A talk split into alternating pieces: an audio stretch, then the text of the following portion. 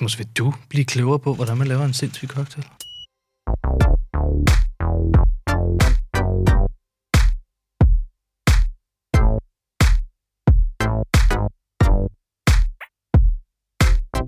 Velkommen til Ved Du Hvad, en podcast, der gør dig klogere på de ting, du ikke ved. Mit navn er Andreas. Og jeg hedder Rasmus. Og Rasmus, jeg ved ikke med dig, men jeg kunne rigtig godt tænke mig at lære hemmeligheden bag Danmarks bedste cocktail. Og til at gøre os klogere på det, har vi netop fået besøg af Danmarks bedste bartender, som har vundet en række konkurrencer, blandt andet Diplomatico Artisans of Taste Cocktail Competition og Diageo World Class Bartender of the Year, General Manager og Creative Beverage Director hos Team Vladimir's Køkken. Mathias Broksø, velkommen til. Tusind tak. Hold kæft, det, var, det må ja. være den længste det var, introduktion, det var en, der nogensinde har været. Det var en tongue-twister. Vi har lavet vores research. ja, ja, ja, ja, ja. For det vil vi ikke høre noget for. Mathias, vi er super glade for, at du vil snakke med os. Vi har, det har taget lang tid mm. at få det på plads, fordi du har sgu været to... Du har været i Sydney, mm. og du har været super presset konkurrencemæssigt, og du er lige blevet far, og der har været mange ting, men, og en, en ødelagt vandlås og sådan noget. Ja. Men vi fik det på plads, og nu er vi her. Så ja. vi er super glade for, at du gad snakke med os. Jeg er mega glad for at være her, og jeg er glad for, at det endelig kunne ske. Fordi mm. at, som, som du siger, der har været lidt, øh, været lidt bump på vejen i forhold til, hvornår I rakte ud. Øh, ikke fordi jeg ikke gerne ville, men simpelthen bare fordi, at, at bæret det var rigeligt fyldt. Og så ja. sprang der et vandlås, så var det endnu mere. Det flød derover. Bogstaveligt. Ja. Ja. Men du er her, og vi kan jo starte med at spørge, kan du fortælle lidt om dig selv, og hvem Mathias Broksø er? Ja, det kan jeg sagtens. Øhm, jeg er otteogtyve. Øhm, jeg bor i en lejlighed sammen med min kæreste, forlovet faktisk, her ja, efter sommeren. Med det. Ja, ja. Med det ja. Så blev man lige fattig, man. ja. Det er ikke billigt, dreng. Nej. Øh, eller det, det, behøver, det behøver det ikke at være dyrt. Nå, det skal ikke handle om det. Men øh, med hende og vores søn Karl. Øh, og jamen, til daglig så arbejder jeg i Team Vladimir's Køkken i sådan en splittet stilling, sådan en øh, afdelingsleder. Det er sådan...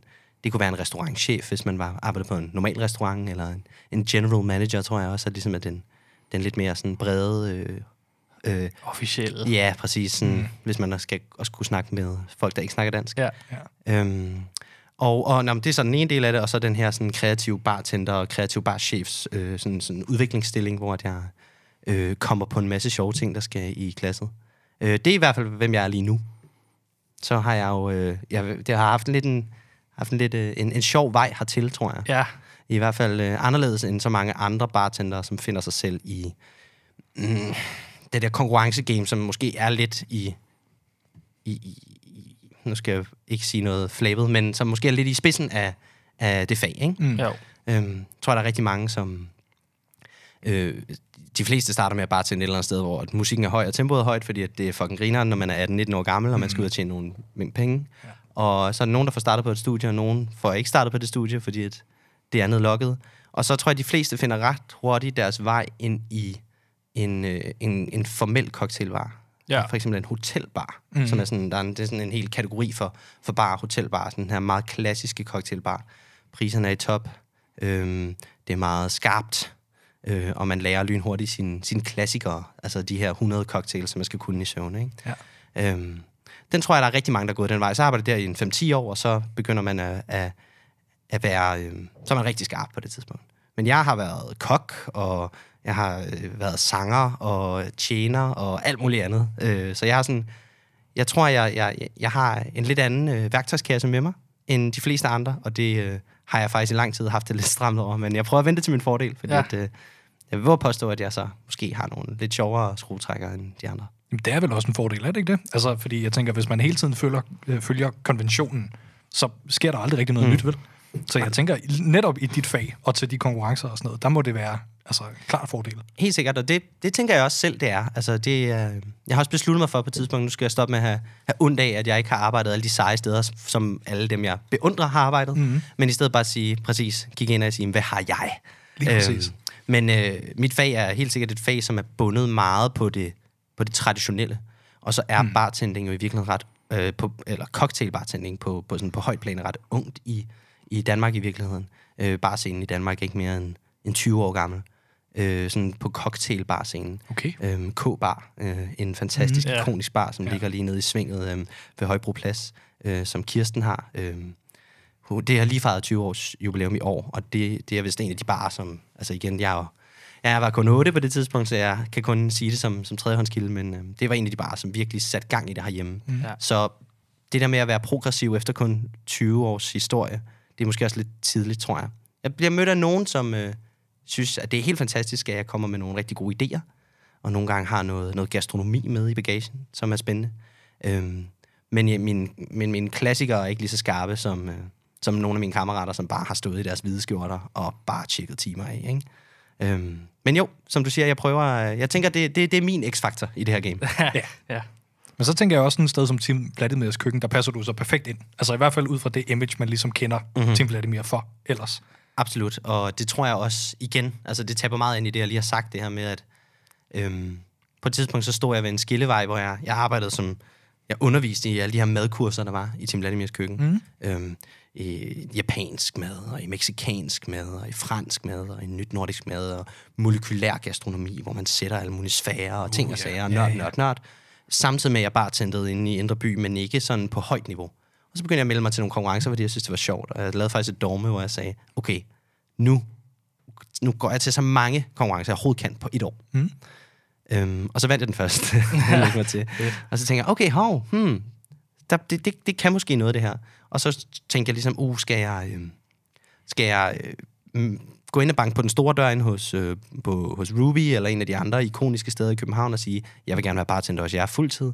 Eller skulle jeg ligesom gå over til Team Vladimir's Køkken, som jo var en helt vildt spændende faglig legeplads, hvor der skete helt vildt mange ting, jeg virkelig godt kunne lide. Øhm, og jeg virkelig kunne ude, øh, både udvikle mig, men også sådan vise, hvad jeg duede til på, på smag. Øhm, hvorimod, at hvis man gik ind i den klassiske bar, så ville man få rigtig mange skills, rigtig meget mm. teknik, rigtig meget pli, ja. øhm, men også rigtig meget at lave nogle andre drinks, og rigtig meget at lave nogle drinks, som er hundrede år gamle, og lave dem igen og igen og igen. Ja. Øh, kæmpe respekt for det. Altså, det vil altid være the one that got away for mig. Det vil være, at jeg ikke arbejdede de der steder. Ja. Øhm, men til gengæld så, igen, prøvede jeg ligesom at sige, hmm, okay, hvad kunne være spændende her? Øh, og så gik jeg til, til ejeren af Team Vladimir's Køkken og sagde, jeg tror, at det her det kan blive en fælles win, hvis vi satser noget mere på det her bar. Øh, jeg det, tror, det var, der, var, der var en økonomisk gevinst for ejerne af butikken for mm, det. Ja. Øhm, I stedet for at smide gæsterne ud, kunne man smide dem i baren, og så tjene penge på dem. Hvis ja. de har tre drinks mere, de skal drikke, før de skal i seng, så ja. hvorfor drikker de dem så ikke hos os? Ja, præcis. Øhm, man kan også give en bedre og længere oplevelse. Mm. Team Vladimir's Køkken ligger i Valby. Øhm, det er ikke fordi, at den bedste cocktailbar i byen ligger lige rundt om hjørnet. Så enten Nej. så... dør festen, fordi de skal til at tage tog for at komme ind til Indre By, mm. eller også så lander de på Den Gyldne Blonde, eller et eller andet andet snusket ja. værtshus, og så ja. bliver deres minde, du ved, når de vågner op om morgenen, så har de ikke været til højgastronomisk, pissefed oplevelse i Team Vladimir's Køkken, og lavet, altså stået med det her lækre, danske, øh, krogmodnede øh, malkeko fra Nordjylland, og stået og lært ja. at montere en banæs, så lugter deres tøj af smøger, ja. og Deres, det sidste, de kan huske, er, at de stadig forkert, mens de bestilte Den Guld Dame. Ikke? Ja, jo, jo, præcis. Øh, så jeg sagde, hey, hvad nu, hvis vi bygger cocktailgrenen på det her træ, der er den her butik?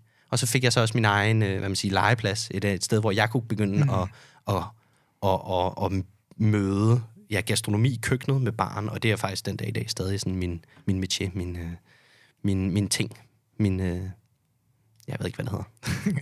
Du fik forklaret det meget godt. Så du på en eller anden måde har du sådan lidt sprunget over det der... Jeg ved ikke, om man kan kalde det for et klassisk sådan, mm. begynderstadie, med ja, at man, man starter klokken to om natten med at stå og slænge cocktails, altså, og så hoppede direkte over til der, hvor du kunne få lov at putte dit eget gastronomiske spin på, på cocktailsene. I, i store træk, ja. Altså, jeg startede med øh, som atten-årig at arbejde som bartender. Ja. øhm, på øh, legendariske, og nu... Øh, Øh, jeg tror, at de har drejet nøglen om, men Kælderdirk, som er sådan en voksen diskotek, der ligger på øh, helt for enden af, af, Frederiks, øh, af Frederiksberg Allé, der hvor, den, der, hvor man stod på skøjter om vinteren, ja. øh, Frederiksberg Runddel, tror jeg, ja. ja. Der ligger Avenue T, et lille teater, ja. Ja. og i den bygning der, der lå der et diskotek for tredive plus. Så da jeg var atten, okay, ja. men min lillebrors gymnasiekærestes far ejede det, okay. så jeg synes bare, det var spændende at lave drinks, ikke? og... Øh, Og man var lidt i centrum, og det var lidt sjovt, og musikken var høj og sådan noget. Så jeg startede der, og så kom jeg ind i, i restaurationsbranchen og arbejdede faktisk i, i forskellige restauranter, som både havde restaurant og bar. Mm. Øh, så var jeg på gulvet en masse år, altså mest så bare som tjener, og så synes jeg, uh, det lød så spændende ud i baren. Øhm, så øh, jeg har absolut, øh, og så var jeg på natklubber, og, okay, og, og, og kører, øh, altså jeg har mine ti tusind timer, helt bestemt, right. men jeg har ikke, jeg har ikke lavet ti tusind... Øh, Negronier. Nej. Jeg har lavet måske tusind Negronier, ikke? Og det er alligevel ti gange så mange, som nogle andre, der har lavet. Men til gengæld ti tusind vodka Red Bulls. Øh, for eksempel, altså, at min, øh, altså man, man lærer rigtig meget af sådan noget high volume, kalder vi det, ikke? Hvor man bare hele tiden kværner. Øh, og det er skide sjovt, altså.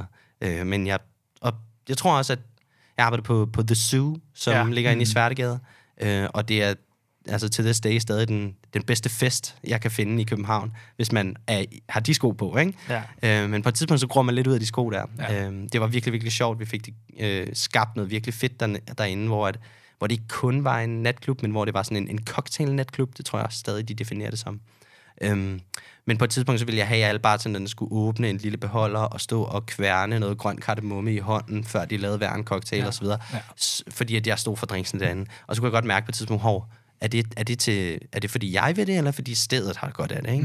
Mm. Øh, og så gror man ligesom ud af, af de sko, og så kunne jeg godt mærke, at, at nu skulle jeg videre, og det, det var nu så deroppe, hvor jeg begyndte at melde mig til de konkurrencer, og så skulle jeg så over bank på døren der, hvor de selv kværnede deres grønne kardemomme ja. før, og tog et hundrede og femogtredive kroner for en drink, eller skulle jeg, og det var før inflationen bare det, ja, ja. Øh, eller skulle jeg ligesom prøve at danne min egen vej, ikke? Ja, så ja. jeg, øh, jeg, jeg, jeg, jeg spurgte Team og Kenneth, som, som ejer Team Vladimir's Køkken, om vi skulle lave noget, noget ballade der, og nu har vi faktisk bare i alle vores afdelinger, så det, nu er det sådan en fast del af vores, af vores øh, koncept. Mm. Det er jeg mega stolt af, at jeg har været med til at bygge det. Ja. Mm. I, I tilbyder også kurser, altså ja. cocktailkurser og sådan noget. Ja, præcis, og det var faktisk det, at jeg underviste de her madkurser, og så en, en eller anden fredag aften, så kunne jeg se, der blev sat et eller andet op ude i loungen, så tænkte jeg, hvad er det? Nå, men det er et cocktailkursus, og så tænkte jeg, undskyld, hvis jeg har min baggrund, og hvis jeg efter, altså det var jo sådan, når jeg, når jeg var færdig med mit madkursus, klokken toogtyve tredive, og havde vasket mit bord ned og stolet op.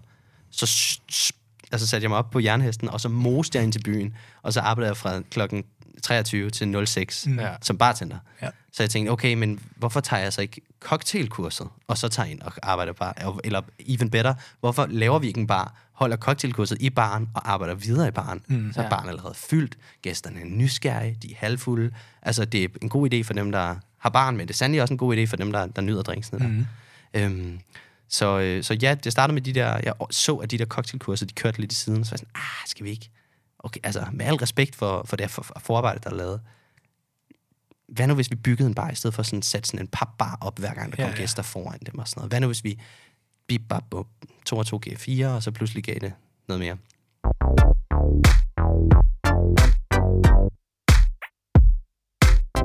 Jeg skal bare forstå det. Den gastronomiske, altså din, din mm, mm. interesse for, for, for, for mad, den blev skabt lidt af, at du havde lavet de der ti tusind vodka Red Bulls, og mm. tænkte, der kan komme noget mere i det. Har du gået på kokkeskole og sådan noget før, eller var det bare sådan en, der er noget smag og noget, noget mere, der mangler her?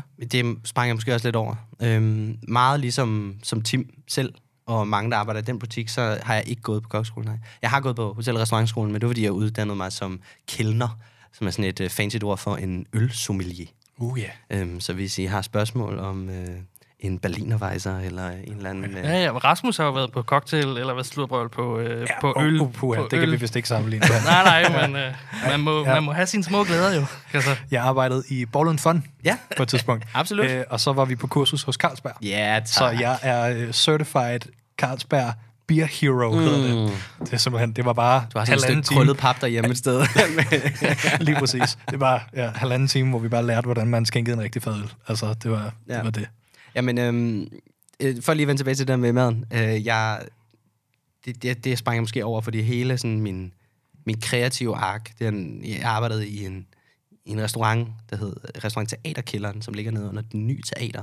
Den vælving der, hvor man kun må cykle den ene vej. Ja. Mm. Øh, cykel, cykelbøde-vælvingen yeah. på Vesterbro. øhm, og jeg havde arbejdet dernede i mange år, og det var også der, jeg mødte Emma, øh, min kæreste. Og øh, kørte service dernede, mos timer ud på gulvet i baren. Bare ligesom en fast del af, af, af floor-teamet. Øh, og rigtig gode venner med kokkene. Og når man er gode venner med nogen, så bliver man også nysgerrig, og så snakker man og sådan noget. Så jeg havde helt klart en interesse, og har altid lavet sindssygt meget mad derhjemme og sådan noget. Øh, og så sagde jeg... Øh, Nej, så en dag var der en kok, der skred fra den ene dag til den anden. Og så stak jeg lige hovedet i køkkenet og sagde til min køkkenchef, sådan lidt i sjov, du ved sådan, du må jo sige til, hvis du mangler en hånd. Og så sagde han bare, vi ses morgen klokken ti. Fedt. øh, og så, øh, så skiftede jeg simpelthen altså, fra den ene dag til den anden, fra aftenhold til dagshold. Eller dagshold.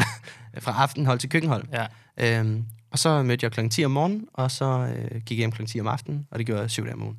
Øh, så skiftede jeg ligesom fra, fra, fra, fra gulvet til køkkenet, og startede med at være dreng, øh, køkkendreng. Jeg ved ikke, om det er en betegnelse, man bruger længere. Det bør man nok ikke. Øh, jeg kan huske, min første opgave var, at jeg skulle snitte øh, rødløg. Øh, og det skulle jeg snitte fint. Jeg skulle snitte fem kilo. Fedt. fem kilo rødløg, det er ret meget. Ja. Øhm, det er måske, det ved jeg ikke, det er måske hundrede løg, eller det ved jeg ikke, det kan så være, jeg skyder helt under. Det er rigtig mange løg. Det er fem kilo. Øhm, og, øhm, og så skulle jeg snitte det fint, og efter sådan fire et halvt, fire, fire et halvt kilo, så kommer køkkenchefen og siger, det er ikke fint det der. Så jeg snittede ni kilo rødløg den dag. Uff. Ja, det tog måske et par timer, ikke? Uff. Men så de stille arbejdede mig op, og fik jeg lov at bage, og så fik jeg lov at køre det kolde parti til sidst, som ligesom er, det er en betegnelse for det kolde mad, så forretter og desserter og sådan noget. Øhm, så det var virkelig sjovt, og så lige pludselig så, så stod jeg der med sådan, okay, jeg havde virkelig god indsigt i, hvordan man kører en service, altså en restaurant, mm-hmm. fra start til slut. Øhm, øhm, I virkeligheden, så man kan sige, jeg synes, det var sindssygt sjovt at være tjener, fordi at man var på gulvet, tæt på gæsterne, en del af aftenen, jeg ved, en del af stemningen. Mm-hmm. Man kunne ligesom, man fik noget ud af at være på arbejde om aftenen, ikke? Man var ikke bare, man stod ikke bare og gjorde noget for nogen andre, man var en del af det. Mm. Men det var ikke så kreativt. Nej. Det var meget logistik, og meter i benene. Og så smil og grin og så videre, men, men der var ikke så meget kreativitet. Så kom jeg ud i køkkenet. Mega meget kreativitet, ikke? Fik mulighed for at servere idéer og smage, og det var sindssygt fedt. Øhm, til gengæld så høstede man ikke frugterne. Altså, det var sådan lidt øh, forløsningsløst. Mm. Det var måske et dårligt ord. Men altså det her med, at åh, står og arbejder vildt sådan, øh, minutiøst på det her, gør sig pisse umage, og man ved bare, at det her det er en sindssygt god oplevelse. Og så kalder man bongen, og så, og så giver man så går tallerkenen væk. Ja. Så du ser aldrig, op, altså du ved, du får aldrig ligesom den der første bid, åh, oh, det smager godt, ej, ja. tusind tak, eller kæft, hvad, hvad sagde du, det her var, og ja. alt det der, mm. ikke? Så jeg var sådan lidt, ah, og der, det var sådan lidt der, jeg fandt barn. Det er det perfekte snit for mig, ja. fordi at jeg tager imod gæsterne, siger velkommen til, Øhm, sætter dem ned, har dem i, inden for, hvis de sidder i baren, perfekt, øhm, så er de i hvert fald, så skal de være indstillet på, så kommer de tæt på, på the action, og hvis det er et kærestepar, der skal hygge sig, så sætter man dem over i hjørnet, men man har stadig øjnene på dem, mm. der er aldrig længere, end man lige selv kan gå ned med sin bong, øhm, og, og man får ligesom, jeg, jeg laver drinken, jeg laver retten, den flydende ret, øh, til dem, men, men, men, men ser den også blive nyt, ikke?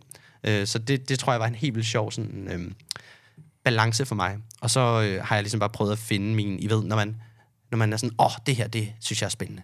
Så starter man med at skyde med spredehavl og bare lave alt muligt braser, ikke? Ja. Øh, og så på et tidspunkt så finder man ud af, uh, okay, det her, det fungerer godt for mig, eller det her kan jeg personligt godt lide. Øh, og man laver oftest noget, der er bedst, hvis man selv godt kan lide det, ikke? Ja. Øh, så man også laver det lidt for sig selv, og ikke kun for andre. Så øh, jeg tror sådan, efter jeg ligesom fandt mit, mit krydsfelt der i baren, med min autodidakte kokkefaglighed på den ene skulder, og min sådan meget øh, gæste-nysgerrige oplevelseskode øh, på den anden skulder, så tænkte jeg, okay, baren der, der kan, vi, der kan man virkelig give en, en særlig oplevelse. Ja, og jeg synes, det er sjovt, du siger det der med en flydende ret, fordi nu har jeg jo været hjemme i dit køkken, mm. og har set, at du går jo, og, det, og som du også fortæller, det kan jeg jo mærke på dig, at du går jo rigtig meget op i det her med en, en oplevelse, en specielt en smagsoplevelse. Mm-hmm. Øhm, Og det er det, jeg synes, der er sådan lidt interessant, det der med, at du ligesom har, har taget et skift fra, fra vodka Red Bulls og den klassiske, ja, ja. den skal bare ud over, til faktisk at sætte og kigge ned folk i øjnene og sige, det her, det er en et eller andet, den er lavet ude, og jeg har hældet ud i skoven. Og mm. sådan noget. Jeg har bogstaveligt talt hentet ting ud i skoven. Og det, det ved jeg nemlig, fordi jeg så også, du har lavet det der Finding Flavors, og ja, sådan noget, hvor det handler om at gå ud og hente ingredienserne selv og sådan ja. noget. Og det er jo en, en, en, en super fed måde, synes jeg, at, at, at elevate mm. en cocktail på, mm. altså. Altså i virkeligheden er det ikke noget, der ikke er tænkt før. Det er bare ikke tænkt før i det medie, der hedder en drink. Nej. Altså for, øh, i hvert fald ikke udbredt, ikke? Øh, det er ikke, fordi jeg skal sidde og tage credit for det, for, for det som den første, der har tænkt det, men i, i Danmark specifikt har vi jo en helt fantastisk madscene. Hmm. Vi har, jeg tror per capita, så har vi den der, det land, der har flest stjerner øh, i Michelin-guiden. Ja. Øhm, det, for, det, er jo, det er jo et kæmpe rejsemål, København, ja. for, for, for, for foodies. Øhm, Og, og, og jeg ser det bare ikke rigtig skinne over på cocktailscenen i så åbenlys en grad, som det burde. Der er helt sikkert nogen, der arbejder med det. Der er helt sikkert nogen, som er mega seje. Men i forhold til, hvor stor madscenen er i København, i forhold til, hvor lille byen er, mm. så, så, så synes jeg ikke rigtig, det battede der. Så jeg, det har hele tiden været min nysgerrighed. Det har ligesom, at, hvor, hvordan kan man tage nogle ting, som, som giver mening på, på madscenen, og så sige, giver det mening i glasset? Det er ikke fordi, at alt bare skal oversættes lige over, men det er i hvert fald sjovt at se det her med sådan sankede ingredienser og sådan noget. Jamen, hvis du går ud og spiser på, lad os bare starte fra toppen, Geranium, Noma, Amass. Mm. Nogle af de her fantastiske restauranter, som baner vejen for, for øh, at bruge de ingredienser, vi har lige rundt om hjørnet, for at arbejde bæredygtigt, lalala, øhm, og bare på et stellar niveau.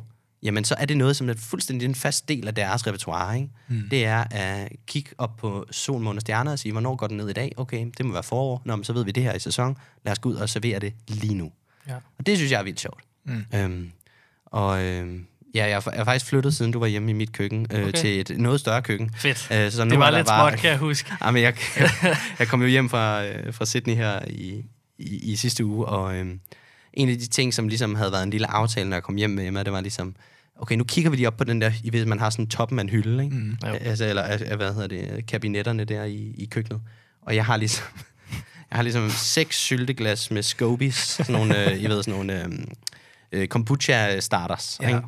Og de er bare stækket op, for hver gang jeg har lavet kombucha, så er det bare vokset og vokset og vokset. Og øh, altså laktofermenteringer i øst og vest, og gærede æbleskaller, og jeg ved fandme snart ikke hvad, mirabellesirup, og der, altså der, jeg tror måske, der står tredive ting deroppe, ikke? Ja. Det er sådan tre meter langt fra, fra fuldstændig proppet. Det er nærmest sådan, hvad hedder det, sådan laboratorium. Fuldstændig øh, sådan en fermentation lab. Ja, ja, ja. Øhm, også fordi det er altid varmt, så ja. Det er bare otteogtyve til tredive grader hele tiden deroppe under taget. Øhm, og det, det var ligesom, nu, nu skulle jeg lige se lidt på det, ja. Og vi lige kunne barbere lidt af det. Ja, ja, med, ja. Det vokser, med en baby vokser, på vej og sådan noget. Ja. Ja.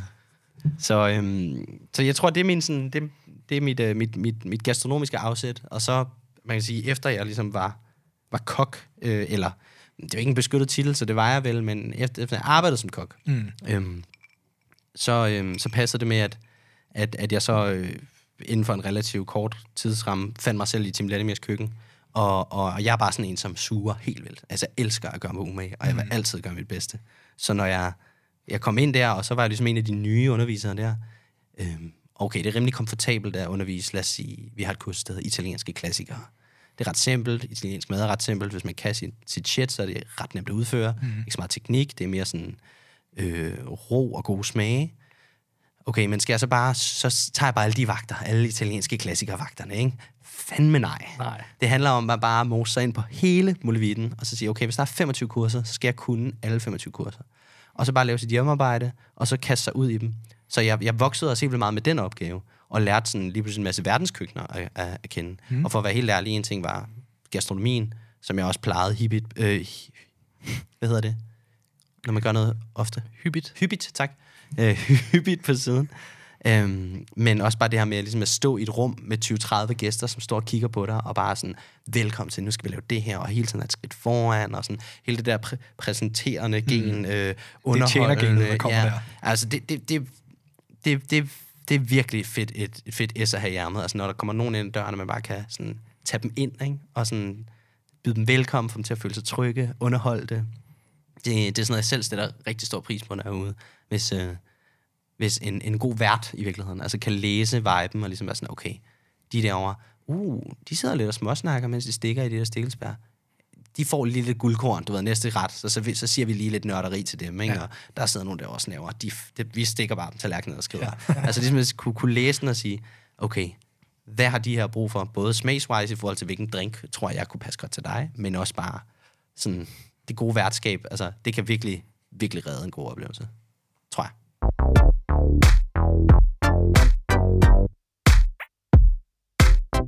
Det synes jeg var interessant, det du lige sagde der.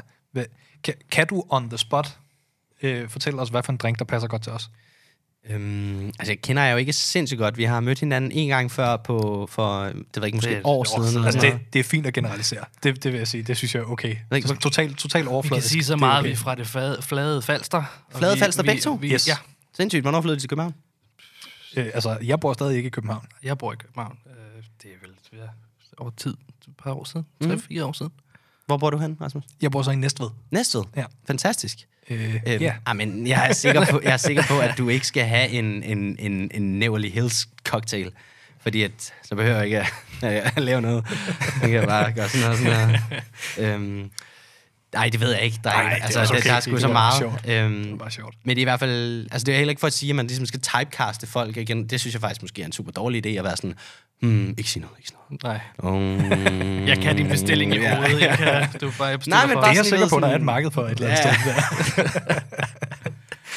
Ja. Jeg synes, det, jeg synes, det er interessant, du siger det der med, at du, det på en eller anden måde virker lidt som om, specielt med kurserne, men også det der med, at jeg præsenterer her en drink, jeg har brugt tid på at lave til. Det er lidt en performance. Absolut. Og jeg synes, det er interessant, for du nævnte også, at du var spillet musik, ja. Og var i band og sådan mm. noget. Jamen, på, på den måde, så sådan, hænger det hele lidt sammen, uden at hænge sammen, hvis ja. Du forstår, hvad jeg mener. Mm. Altså, musik, kok og bartender, det er jo tre forskellige ting. Men hvis man ligesom lader den røde tråd bøje sig lidt, så giver det rigtig god mening, det her med, at man ligesom er i en, i en underholdende rolle. En rolle, folk kigger på. Der er jo bogstaveligt talt et lys på en, når man står på en scene, og mm. så er der måske et over, i overført betydning, når man står i en bar, og folk kigger, fordi lige så snart at shakeren begynder at larme, så, uh, hvad sker der deroppe? Ja, ja. Altså, man skal have... Man skal i hvert fald nyde, tror jeg. Hvis man, hvis man er super introvert og hader folk kigger, så tror jeg, at man skal lave noget andet. Fordi at, mm. det er heller ikke ret for dig, så. Øhm, så det der med at spille musik, der er også noget kreativt. Der er også noget med... Mm. At, altså, jeg, jeg slog også lidt sent over i den her øh, smagsverden, fordi jeg, jeg, jeg jagtede en musikdrøm op i mine tyverne også. Øhm, men så gik det op for mig sådan, hov, hey, det kan godt være, at den der værktøjskasse, jeg refererede til før, at at jeg mangler for eksempel min viden om de her hundrede klassikere, som man skulle kunne i søvne, som dem, der startede på hotelbaren som enogtyve-årig, kan rigtig godt.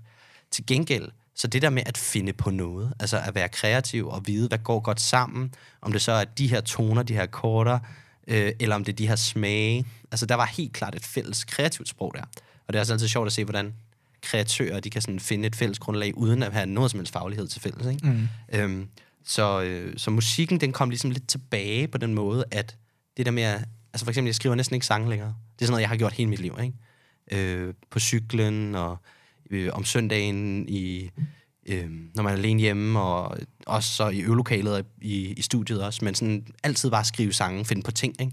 Konstant kører den op i toppen. Øh, nu finder jeg på opskrifter. Opskrifter. Altså mm-hmm. på smage og, og, og idéer, sådan, åh, oh, oh, det her, altså for eksempel...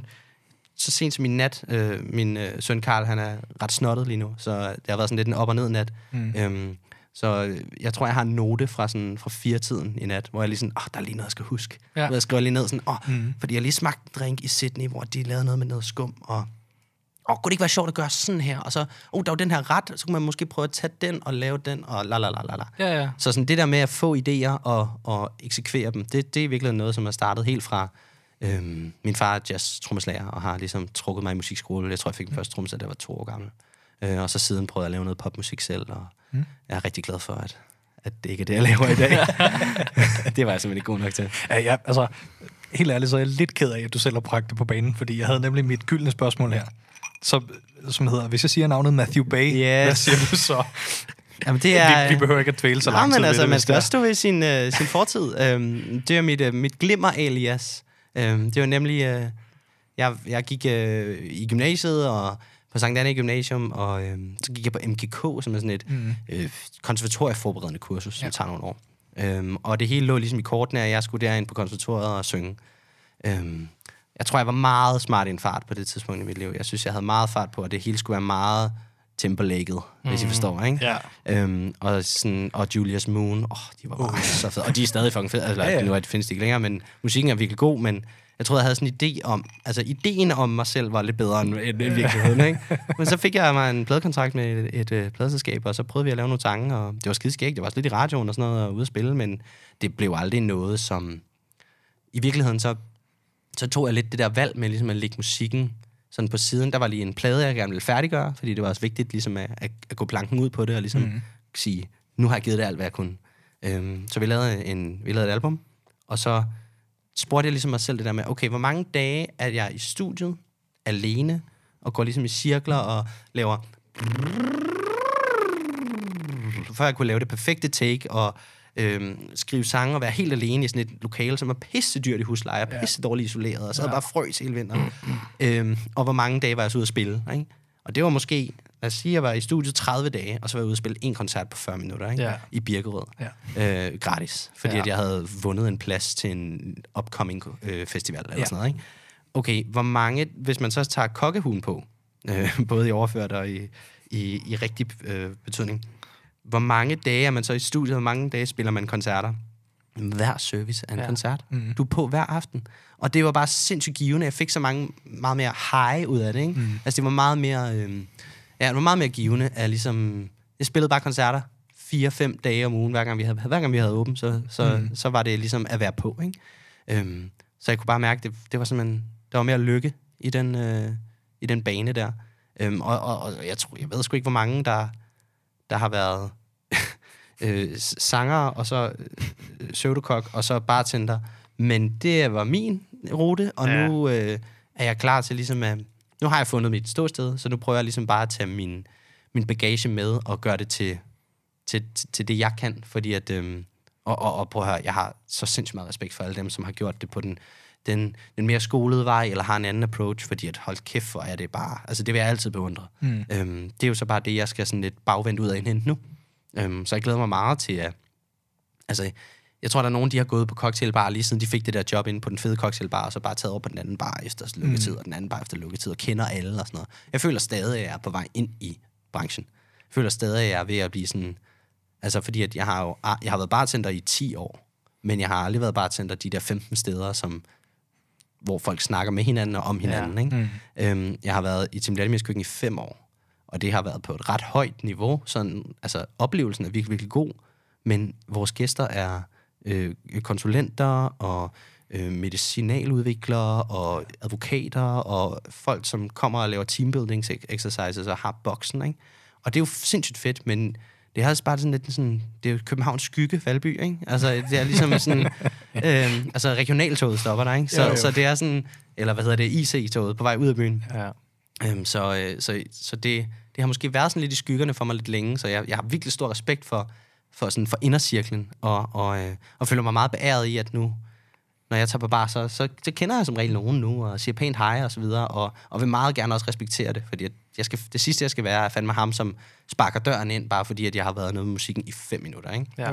Øhm, men altså, så sent som i, når vi er færdige her, så skal jeg, skal jeg lige ind forbi en af barerne, fordi der er en af mine kammerater, han har sidste vagt i dag, så han skal lige have en flaske whisky, og så skal... Øh, jeg tror, der kommer rigtig mange. Han er en kæmpe kanon. Ja. Så jeg står bare pænt over i hjørnet, og så giver han, og så siger congratulations, Harry. Og så sætter jeg mig ned igen.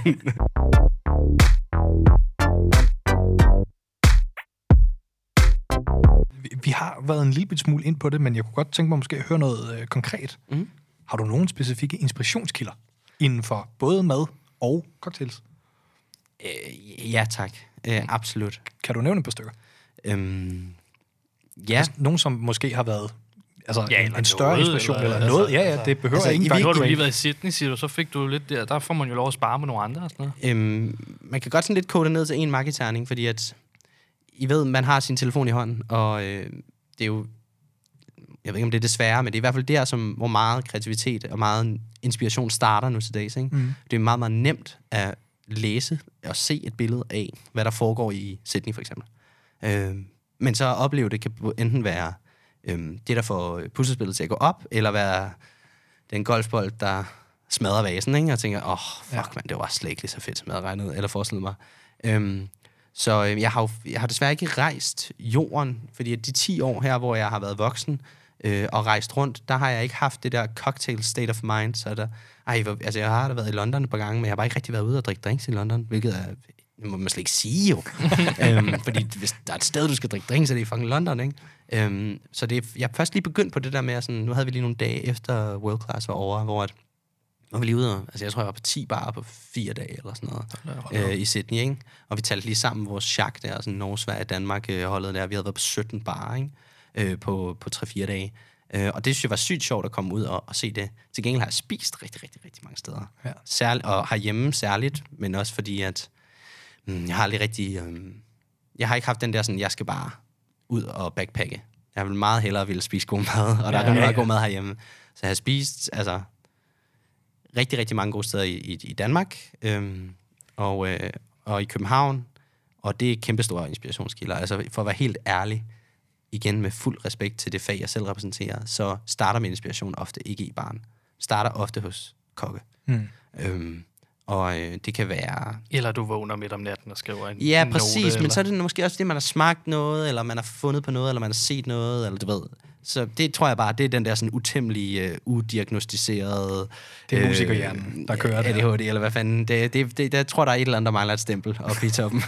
øhm, men altså, herhjemme, hvis jeg lige skal være lidt konkret, herhjemme øh, er en af mine helt store idoler, det er Matt Orlando, som har den restaurant, der hedder Amass, som ligger på Refsaløen. Mm. Øhm, den ligger lige over for et af de mest progressive destillerier i verden, som hedder Empirical Spirits, som også er rimelig fucking sejt, som er nogle tidligere R and D-folk fra Noma, som har lavet deres eget spiritus. Mm. Øh, Empirical Spirits, det kan man kun sige for få gange. Mm. Sindssygt sejt sted. Øh, jeg har fornøjelsen af at arbejde lidt sammen med dem på nogle af de ting, jeg har lavet i Sydney.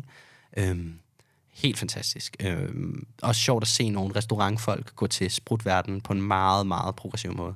Altså, de vil give fingeren til, hvad, hvad, hvilke kriterier en gin skal ligesom øh, møde for, at det kan være en London Dry. Mm. Eller, du ved, okay, hvor meget, hvor længe skal, jeg skal råspritten ligge på fadet, før det må være en bourbon, og la la la, og oh, det må kun være hvid e fra Amerika, det kun bruges én gang, og la la la. Mm. Altså, de, deres... deres øh, Deres spiritus hedder, de har haft en, en habanero øh, spiritus, som hedder Fuck Trump and his stupid fucking wall. øh, det ligger meget godt i munden. Yeah, yeah. Øhm, lige nu har de udgivet noget nyt, der hedder Symphony seks, som også er en spiritus. Og så folk spørger, hvad er det sådan? It's uncategorized. Ah, yeah, yeah. Super sejt, ikke?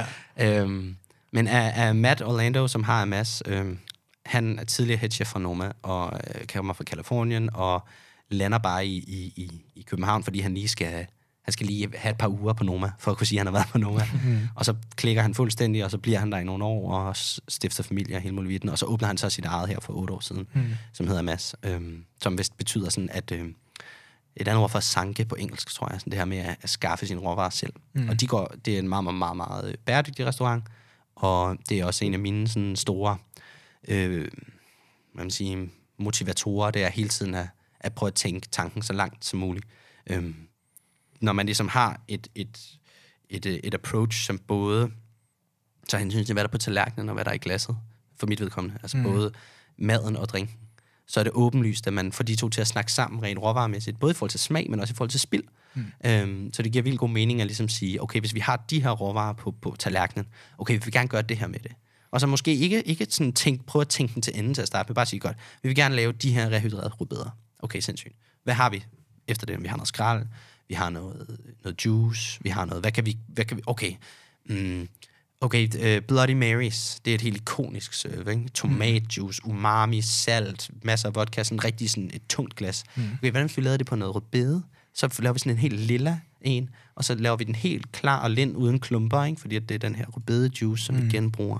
Okay, er der noget... Øh, hvad hedder horseradish på dansk? Peberrod. Er der noget peberrod på en af forretterne? En peberrodsfløde, ikke? Mm. Okay, hvad hvis vi tager det her peberrod, som vi har, har ligget i fløden, så tager vi det op, så sigter vi det, så tørrer vi det, så det ligesom er måske lidt mildnet af fedten fra fløden, men har stadig den her raskhed. Mm. Okay, kan vi måske få det til at spille med rødbederne? Peberrod, rødbede, lød det rimelig godt. Mm. Øh, et godt shot vodka, øh, måske noget autentisk sådan spice, så vi ikke bare propper chili i. Måske er det nok med peberroden. Øh, så lige så har man en En, en forret med nogle rehydrerede rødbeder, noget friskost og nogle urter på toppen, og så ved siden af måske en lille, sådan en, øh, åh, man kunne lave sådan en, en honning øh, sirup. Det, det er vildt fedt at spille med honning på salteretter. Mm. Øhm, og så, så kunne man tage den samme, måske honning sirup, måske med lidt varme, med lidt chili eller lidt safran og sådan noget. Og så ligesom køre den over i drink, så kunne man ligesom servere de her to sammen, og så sige, det her det er én ting. Mm. Eller man kunne servere noget til forret, og så gemme på alle resten, og servere det til dessert til sidst, og sige, kan du huske, hvad du fik først? Ja, ja. Jamen, det får du lige igen her. Eller gå ned til bordet og sådan, hey, vil du, øh, kunne du tænke dig at drikke eller spise den næste ret?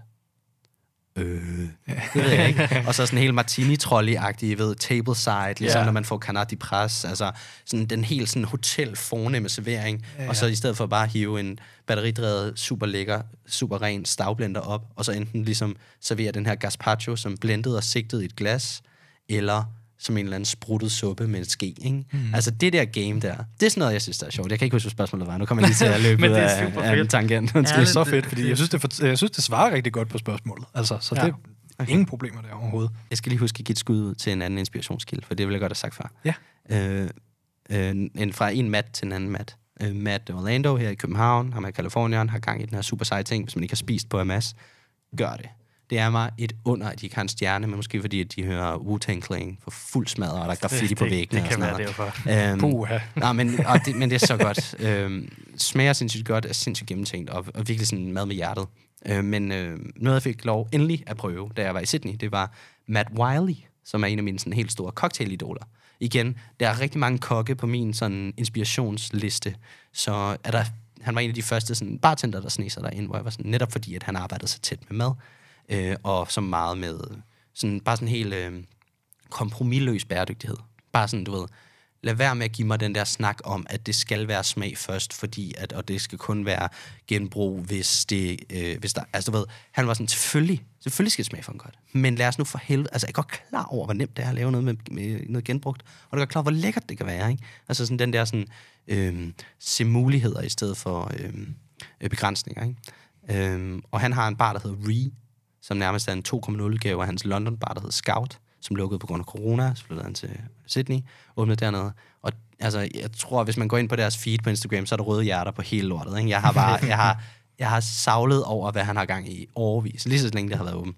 Ja, og de vandt en stor pris for deres meget bæredygtige øh, øh, koncept, øh, som jeg virkelig, virkelig har, har beundret. Og så kom jeg endelig derned, og jeg fik også lov at, han var dommer til, til World Class, så jeg fik uh, lov at servere en drink til ham, øh, for ham også.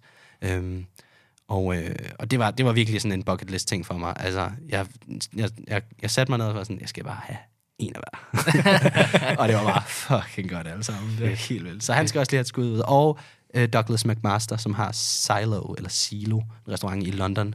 Øhm, der har jeg desværre ikke været endnu, men øh, det er måske det sted jeg allerhelst vil prøve. Du sagde igen også, at du ikke havde drukket særlig mange cocktails i London. Ja, men det, det er en restaurant. Nå, en restaurant. Øh, og igen, det er måske også lidt sigende. Altså jeg øh, man skal også passe på, at man ikke slipper, hvad man har med, ikke? Altså, mm. jeg vil for evigt altid være mindst lige så nysgerrig på, på, på maden, og, som jeg er på, på cocktailsene. Jeg synes i hvert fald, at krydsfeltet er rigtig spændende. Jeg gad godt at, at stå i spidsen for et sted, som ligesom kunne blive, og jeg tænker, hvis, if anywhere, København for fanden, ikke? Et sted, hvor at man sådan, er det en bar, er det en restaurant? Hmm, hmm, ja. Det kommer lidt på, hvad du vil have ud af det, ikke? Mm. Du ved, hvis du vil have tastingmenuen, så er det, en, så er det otte retter og otte drinks. Og smed vi lidt par martinier ind i øst og vest og lidt østers og sådan noget. Men altså, du ved, du kan, have, du kan komme og tage en enkelt drink før service, eller før du, din bordreservation et andet sted. Du kan komme og drikke dig i hegnet bagefter, men du kan også bare have en reservation klokken otte, hvor et bar ikke er moste. Øhm, og så sæt dig ned, få din mad, få din drikkevarer. Og så, hvad nu hvis det hele også hang sammen smagsmæssigt, hang sammen med øh, øh, spiritusmæssigt eller maddrinksmæssigt, men også ligesom var en... I ved, når man, når, man, når, man, når, man, når man tænker så holistisk, så er der også oplagt at tænke bæredygtigt. Mm. Fordi så er der bare så mange ting, som så nemt kan gå igen. Øhm, og det er, jeg tror, det er en, det er en tendens, som... Det, eller den, den idé der, den er der nogen, der laver lige om lidt. Jeg håber, det bliver mig. Jamen, ja. Det må vi da håbe.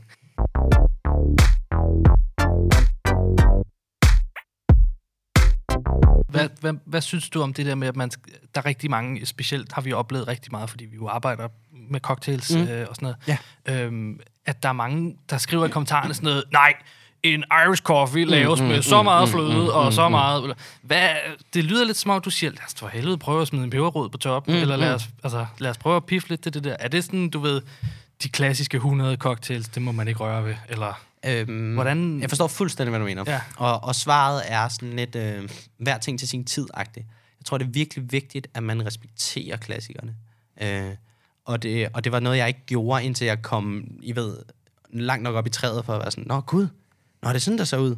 Nå, for, åh, kæft, hvor er det egentlig fedt bare at lave sådan noget, præcis som det skal laves. Mm. Øhm, det er lidt ligesom, du ved, du står i det franske køkken, du lærer alle dine saucer, du kan alle dine monteringer og noget, du kan stege et perfekt stykke fisk, du kan stege et perfekt stykke kød, du kan den og den, den salat, du kan den og den sauce.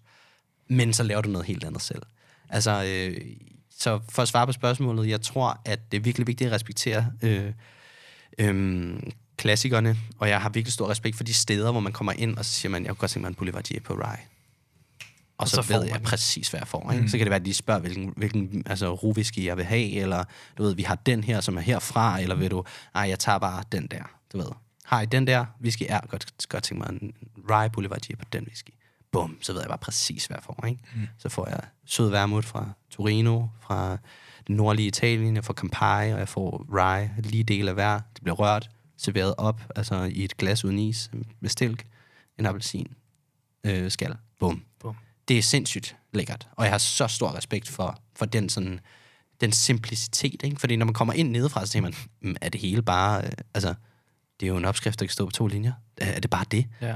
Men det sjove er ligesom at genbesøge det med den sådan, viden, man har fået gennem det hele. Og så synes jeg helt sikkert, at man skal være i sin gode ret til at smide en, en, øh, en Boulevardier på sin egen menu, og så måske lave den lidt anderledes. Hvis man bare husker, sådan, det er sådan, vi laver den her. Øhm, ligesom at, du ved, så tager man ud og spiser på en...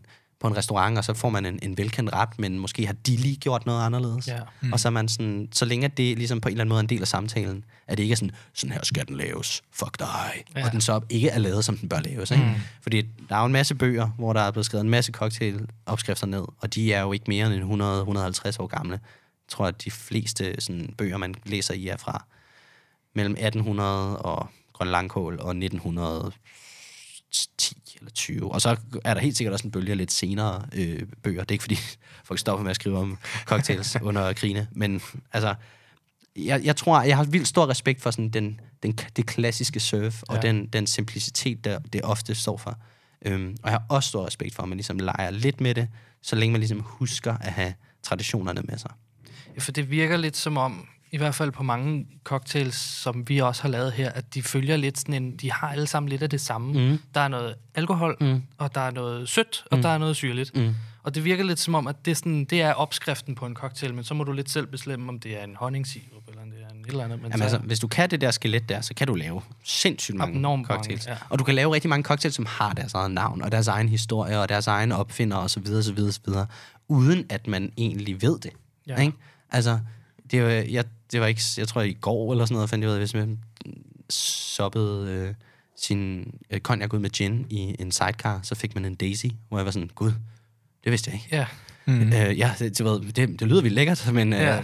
det er jo ikke rigtig så meget anderledes, eller så nyt er det heller Nej, ikke. Nej, fordi det er specielt, når vi har lavet dem her, så har jeg fået, så, så skal vi jo lave til... til hvad hedder det, til social media, ja. Så er det sådan noget, her er opskriften, og så har jeg kigget på ingredienser, så er det sådan noget, men jeg kan jo lave de her i træk, fordi mm. det eneste, jeg skal bytte ud, det er bare lime med citronsaft, ja. Og så er det en fuldstændig anden cocktail, ja. Ikke? Så måske lige et andet måleforhold og sådan mm. noget, whatever, ikke? Men det, ja, men det er meget rigtigt. Det er lidt interessant, at det er sådan dem, man kalder klassikere, eller i hvert fald på, på en stor del af fronten, det er bare, der er de her tre mm. main ting, og så er det sådan... I virkeligheden er det jo også et ret ungt fag, altså nu snakker vi om, at det kun havde eksisteret sådan på en, på en professionel og nørdet og dedikeret måde i tyve, måske femogtyve år i København, men bare sådan i hele verden, altså øh, hundrede til hundrede og halvtreds år, så har folk fået en masse gode idéer til at starte med, og så går der ligesom hundrede år, hvor man skal sætte pris på dem, ikke? Don't get me wrong, der sker sindssygt meget progressivt på mm. cocktailscenen i verden lige nu, øhm, og helt vildt mange forskellige sådan, remedier, som bliver trukket ind, og ting og sager, trends og tendenser, men det ved jeg ikke, hvis der, hvis der var nogen, der fandt ud af, en daiquiri bare smagte fucking godt, og det er bare rom og lime og sukker, så er der også, så tror jeg, at faget er ungt nok til, man stadig, altså man, det glemmer man ikke. Der er så meget sådan pli og stil og respekt i det, at, sådan, at det skal man, altså jeg kunne sagtens finde på at bestille en daiquiri. Uh, as is, altså no fancy pants, bare, hey, jeg kunne godt tænke mig en daiquiri. Fordi det bare smager fucking godt, og fordi at der også, igen det der med, at jeg tror, at dem, som sidder også og kommer med kække kommentarer i kommentarfeltet og siger, den laves ikke sådan, den laves ikke sådan. Jeg tror, at det er nogen, som kun er to procent inde i gamet. Ja. Det er dem, som rigtig gerne vil vise, at de ved altså, at det bør være lige med det og det. Og ikke dem, som kigger oppefra og være sådan lidt, nå ja, enten sådan er den, eller nå, sådan laver de den lige der. Ja. Altså, forstår I, hvad jeg mener? Der er ligesom sådan, der kommer en eller anden form for sådan, øh, enten sidder skuldrene heroppe, og så er man sådan, jeg kender altså også tretten, tretten forskellige drinks. Ja. Eller også så er man sådan lidt, nå okay, de lagde en opskrift op, uden ikke videre i sine sauer. Jeg plejer godt at kunne lide den med, men life goes on, ikke? Ja. Øhm, så jeg tror, at de der, de der sådan er det sgu ofte med sådan nogle, øh, hvad hedder det, kommentarryttere, ikke? Mm. Ja. Øh, det er sgu ofte dem, der... Jeg tænker ikke, man oplever det ude på baren. Der er jo specielt, som du siger her, at det er vores oplevelse, I kommer ind og, og mm. modtager. Ja, og hvis man går nogle steder hen, hvor det er meget konceptuelt, så skal man også huske, at man er der for det, de laver. Mm. Altså, der er masser, der er masser bare i byen, der er masser bare i verden. Øh, hvis du tager ind på en, en meget stram, meget skarp, meget klassisk øh, hotelbar, så bestil noget klassisk. Altså få, en, få den bedste martini, du har fået i dit liv. Mm. Men hvis du øh, kommer ind på en, en bar, som specialiserer sig i et eller andet, eller som har en, en, en stik, altså som har en, et, et emnefelt, så, så, så, så styr ind i det. Det vil jeg helt, helt sikkert øh, sige. Øhm.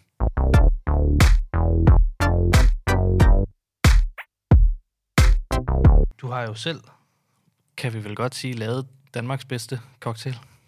Ja, altså øh, jeg har i hvert fald vundet World Class i Danmark, øh, som er den... Altså der er ikke noget... Ikke så vidt jeg ved i hvert fald noget officielt V M i, øh, i bartending. Øh, det er der sikkert et eller andet sted, men World Class er i hvert fald... Øh, det, er den, det er den største konkurrence i verden. Øh, og det er den mest sådan respekterede, eller hvad man siger. Altså lidt, det er lidt ligesom... Champions League er ikke på papiret Europamesterskabet eller verdensmesterskabet men, for klubholdet. Men, men vi ved alle sammen ja, godt, at det, det er der de allerbedste spillere. Ikke? Ja. Øhm, det er meget det samme. Øhm, verdens største sprutfirma hedder Diageo, og det er dem, som har fundet på World Class for sådan noget femten år siden eller tretten år siden. Eller sådan noget. Øhm, alle konkurrencer i cocktailverdenen, de er backet af et eller andet. Ja, ja, ja. Øhm, men de har et dejligt bredt portfolio, så man kommer sådan rimelig godt omkring. Øh, det er ikke fordi, det er sådan, lav en kalurdrink. Her er en espresso martini med chokolade. Her er en espresso martini med lakrids. Som det er ligesom det er, det er den mest respekterede scene at ligesom træde ind på. Øhm, og ja, jeg jeg meldte mig til, fordi at jeg, som vi faktisk lidt har snakket om, at jeg ville rigtig gerne bevise over for mig selv, men måske også lidt for nogle af dem der var på indersiden af cirklen, at hey, jeg er altså også en, jeg vil gerne være med, jeg vil gerne lege med. Øhm, og jeg kan huske, vi skrev nogle billeder til til den første drink med min en af mine bedste venner, og så da vi cyklede hjem, så sagde jeg, okay, hvis jeg kommer i top ti i Danmark, okay, det er mit mål.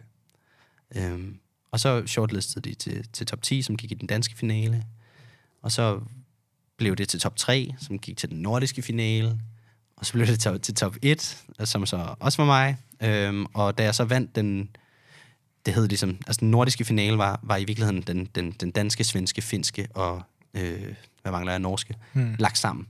Vi konkurrerede ikke mod hinanden, vi konkurrerede mod vores landsmænd, så der stadig var en repræsentant for hvert land, men det var ligesom et stort arrangement ja. her i København, inde i Moltes Palæ.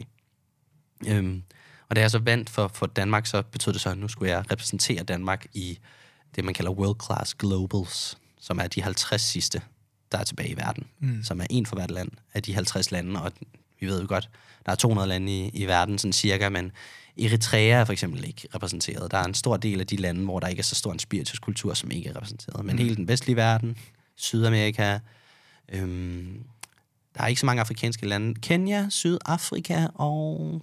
Det er måske det. Måske lige Egypten eller sådan noget. Øhm, og så ellers, øh, I ved, hele den asiatiske kyst, sådan fra Hongkong, og så hele vejen ned i Kina, ja. og så kommer Sydøstasien med altså, Thailand og Singapore ja. særligt. Singapore er altid et fucking sindssygt sted. Jeg har et fucking god bar. Øhm, Og, øh, og så hele vejen tilbage op i Indien. Jeg var i gruppe med inderen, og øh, så videre, så videre, så videre. Øh, så ja, så var jeg sgu en af dem. Øh, lidt, lidt, øh, lidt skørt, men også lidt... Øh, det er meget stolt af. Det kan vi godt forstå. Og, det er super fedt. Øh, det var noget af en oplevelse. Altså, øh, nu har jeg været med i en del konkurrencer, og jeg har også været heldig at, at klare mig godt i rigtig mange af dem, men altså, det her var... Det, det tog et halvt år. Altså, det var et halvt års arbejde. Mm. Jeg har haft overlov for arbejde. Øh, har brugt... Altså, taget fire ugers ferie, bare for at arbejde på det. Og jeg havde lige fire dage i et, i et sommerhus, hvor jeg lige friede til Emma, ikke? Ja. Men ellers var det bare, altså, arbejde, arbejde, arbejde, arbejde, ja. arbejde på det. Øhm, og igen, jeg er en type, som, som giver, hvad jeg har, og jeg vil rigtig, rigtig, rigtig gerne gøre det godt, så jeg, ikke, jeg var ikke, altså, jeg, jeg, jeg har givet den rigtig meget gas, og det har været helt vildt spændende, og helt vildt øh, berigende, og jeg har lært sindssygt meget af rejsen. Øh, det har også været helt vildt hårdt. Ja. Øhm, så... Øh, Ja, det var helt sikkert en oplevelse for livet, og ret fedt at få lov at kunne kalde sig blandt de ti bedste i verden, i hvert fald i år. Mm. Øhm, ja, endte på en ottende plads. Så, øhm, men du, fik, du vandt en specifik pris? Ja, det gør også. Noget, ja. Til sådan en speciel kategori? Ja, altså øhm, konkurrencen er delt op i, i fem runder, øh, og efter de fem runder, så shortlister man top ti, som så går i den sidste finale, og så lægger man så nogle point derfra til alt det andet, man har fået. Øhm, og jeg, jeg, jeg, var så, jeg vandt en af... En af, en af konkurrencerne blandt alle halvtreds. Og det var det der Finding Flavors, som du nævnte ja. tidligere, som er sådan et, det her Sanke-initiativ, det her, den her masterclass-idé med at, ligesom, at trække øh, lokale folk ud af barne og ind i naturen, og ligesom sige, hvad er her lige nu? Og, og hvordan kan vi bruge det her lige nu? Det var ligesom, ideen er, jo bedre vi kender naturen, jo bedre respekterer vi den også. Så det er ikke bare det der med, man kan også tænke, hvis du går ud og tager noget fra naturen, jamen så, så, så høster du på naturen. Men hvis du tager lidt, og ikke tager for meget, øh, så kommer det igen næste år, og det er ofte sundt, at man tager lidt. Øhm, og så lærer man lige pludselig det her med, altså det er jo vildt fedt at have nogle kollegaer med derude, og nogle, også nogle lægmænd der, med derude, og bare være sådan, åh, oh, wow, kan man bruge det her til det her, og gror det her lige der? Mm. Altså lagt sådan en rute, hvor vi lavede nogle af de her masterclasses, hvor vi kunne nå, vi kunne både nå kårbær, og brumbær, og havtorn, og vilde gulerødder, og øhm, mirabiller på en, altså på en rute, mm. øh, og så lave drinks med dem alle sammen, og ligesom sige, det her, det er, det er min idé, at, at ligesom komme tættere på naturen. Undskyld. Fordi så, øhm, så, så lærer vi også, så tager vi den også med hjem op i toppen, altså op, i, op på øverste etage. Øhm, så øh, det, var, det var den konkurrence, delkonkurrence, som den hed Garnished with Good, med ideen ligesom, at når man to garnish a drink, er ligesom at pynte den, og pynte den med en god gerning. Ikke? Mm. Så lad det være mere end bare en drink på smag, men lad det også være en bevægelse, en idé bagved det. Øh, og der hed mit koncept så Finding Flavors. Og det... Øh, er backet af det hollandske Kettle One, som er en hollandsk vodka, som har været sådan frontrunners for, for bæredygtighed og, og, og sådan inklusivitet af natur og, og gastronomi i drinksverdenen rigtig længe. Det er også dem, som øhm, den store sådan Kettle One Sustainability Award, som den der bar, jeg besøgte i Sydney, havde vundet. Så mm. den, det var jeg rigtig stolt af. Og ham, der vandt den sidste år, han arbejdede på den der bar, som jeg var nede og besøge. Right. Så jeg kunne ligesom t- overtage den fra ham, ikke? Mm. Øhm, så øh, ja, den, den vandt jeg blandt alle halvtreds, og så, øh, så klarede jeg mig sådan inde i min egen gruppe, også rigtig fint øh, igennem. Øh, jeg, jeg fik lige resultatet sådan på vej herover på cykel, så jeg kan ikke lige huske det, men jeg tror, jeg har vundet en konkurrence, kommet toer i, i to af de andre, og, og tre og sådan, så liggede sådan rimelig fint i ja, feltet. Ja. Øhm, er det med den samme cocktail? Nej. Hele vejen igennem? Nej. Nej. Nej, det er seks forskellige. Det er seks forskellige. Hvordan... F- I forskellige, de forskellige kategorier. Ja, præcis. Det sådan... Så er det ligesom, øh, se det ligesom atletik som femkamp. Øhm, så du ved, øhm, godt, vi, øh, vi, skal, vi skal løbe hurtigt, vi skal springe langt, vi skal springe højt, vi skal kaste langt med noget. Altså, du ved, de her mm. forskellige discipliner, og så er det så akkumuleret, hvem der er bedst. Øh, og det er faktisk ikke en cocktailkonkurrence, World Class, det er en bartenderkonkurrence, fordi det viser meget mere end bare en drink, det viser faktisk helheden af, af oplevelsen, ikke? Mm. Så... Øh, i en konkurrence, så vil der være stor fokus på, så alle har ligesom det samme scope, den samme, øh, det samme benspænd. Mm. Du skal bruge minimum x øh, milliliter af det her produkt. Øh, ideen er, lav den næste store klassiker. Det var en af vores konkurrencer. Det var at lave The New Modern Classic. Og vi skulle bruge en, en Speyside Single Malt. Det var lidt fagsprog. Det betyder en, en whisky, der kun er lavet på én malt, single malt, så den må ikke være blandet fra forskellige destillerier, og det skal være fra den del af Skotland, som hedder Speyside, som er sådan en nordøstlig del øh, af, af, af moderlandet, som har sådan meget øh, sprød øh, æblenote, øh, og ikke særlig tung eller røget, eller nogle af de her andre, sådan det ryg, som whisky har. Øh, og skulle vi lave den næste store whisky-klassiker fra det, med, med, sådan, med den type whisky. Så der, der skulle man tænke på, okay, det skal ikke være for konceptuelt, det skal ikke være for svært, det skal ikke være her, jeg hiver alle de tunge ting op og siger, her har jeg lavet min helt egen af den, og den her, den skal stå i otte døgn, med, du ved, kun under solværv og ting. Ja. Altså, du ved, det skal ligesom være, det, det, det var ret simpelt, så det var i virkeligheden bare, her er de her produkter, som er tilgængelige over, om hele verden, men mit narrativ er lidt unikt, og øhm, ja, og så nogle af de andre cocktails, hvor man... For eksempel, der var en, en, en bæredygtigheds-challenge. Det var der, hvor jeg fik lov at servere en cocktail for Matt Whiley der. Mm. Kom på andenpladsen i, tror jeg, jeg kan ikke lige huske det, det er, øh, men i, i min gruppe i den. Så det var jeg rigtig glad for, at han, han godt kunne lide. Hvor jeg øh, mæskede noget overskudsbrød fra vores nabo, som man bager. Og så brugte jeg nogle ferskensten til at lave noget, altså hvor det virkelig var nørdet, ikke? Og jo. Det tog dage at lave. Kan det også og... blive lidt for meget? Altså... Mm, ja, helt sikkert. Altså, men i hvert fald balancen er vigtig, ikke? Ja. Så i den konkurrence, der blev vi vægtet vildt højt på vores innov- innovativitet, eller hvad fanden det hedder, hvor, hvor innovativt det var ved det, vi mm. havde lavet, og rigtig højt på smag. Men den der med, med den næste store klassiker, der blev det smag, men også sådan...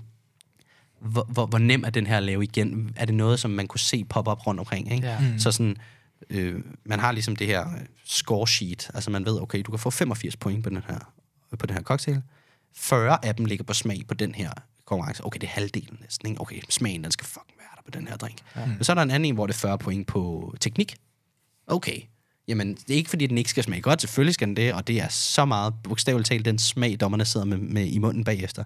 Men så skal man helt sikkert tænke taktisk og tænke, okay, jamen, så skal det være et, et teknisk surf det her. Så skal jeg vise, hvor dygtig jeg er til, hvor rent jeg arbejder, hvor stift jeg arbejder, hvor, hvordan min stil er. Hvis jeg har en lille ting med at holde sådan og sådan på, så gør jeg det der. Det er meget ikke? Foran spejlet derhjemme. Ma- jo, så meget. Altså, hele mit hotelbadeværelse, det var bare en træningsbar ja. I hele den uge der. Altså, bogstaveligt talt. Og jetlaggen smadrede mig fuldstændig, så jeg, altså, jeg, jeg stod bare hver nat og trænede mine præsentationer. Der var sådan en lille glasrande foran spejlet. Jeg ved, sådan en lille hævet, så det kunne mm. være min bartop. Ja. Og så øh, hældte jeg is i min, øh, hvad hedder det, i min, øh, i min håndvask, ja. øh, og satte det ligesom op dernede, øh, fuldstændig som barn, øh, og, og ligesom fækkede. Jeg vidste, dommerne sad på kanten af bordet i stedet for foran. Mm.